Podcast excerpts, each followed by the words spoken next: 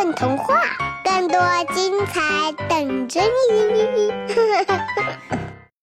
大家好，欢迎来到混童话，我是今天的小主播粉团，我是粉团的妈妈某四。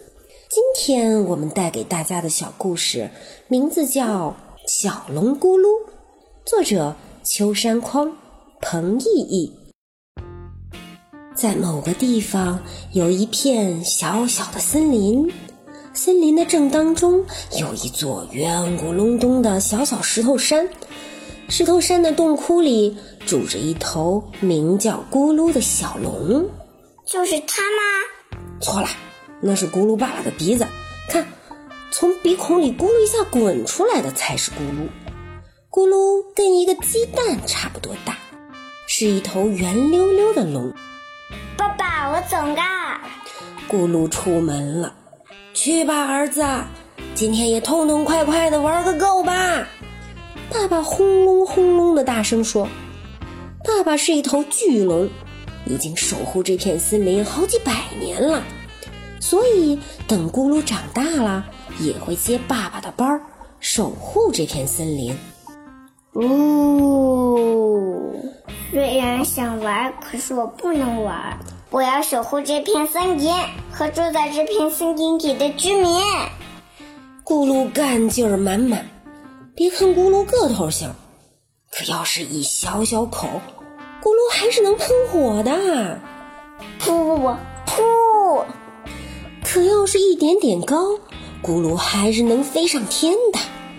啪嗒啪嗒。啪嗒啪嗒，要是一块小石头，咕噜还是能举起来的。嘿呦哟，太厉害了！嗯，虽然是个小不点儿，到底还是龙的孩子呀。咕噜，这片森林就交给你了。大伙儿纷纷说：“嗯，就交给我吧。”可就在这时，哇，不好了！森林里的动物们一起逃了出来，嘎嘎嘎嘎，传来了大树倒下的轰隆声。一个巨大的黑影冲进了森林里，怪呃呃怪物来啦！怪物吃了一棵又一棵大树，不断的前进，森林要被它吃光了！咕噜，救命啊！咕噜拦住了怪物，站住！不准再往前走一步。咕噜瞪着怪物说：“怪物一点点的逼近了，危险！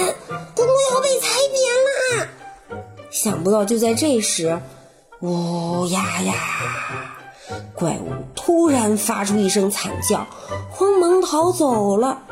哇，太厉害了！我们的咕噜守住了大森林，大伙儿都欢呼起来。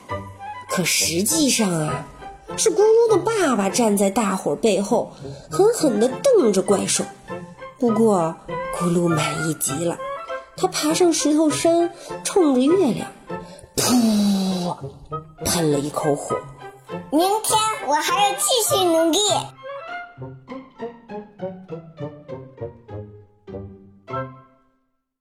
一起来混童话吧！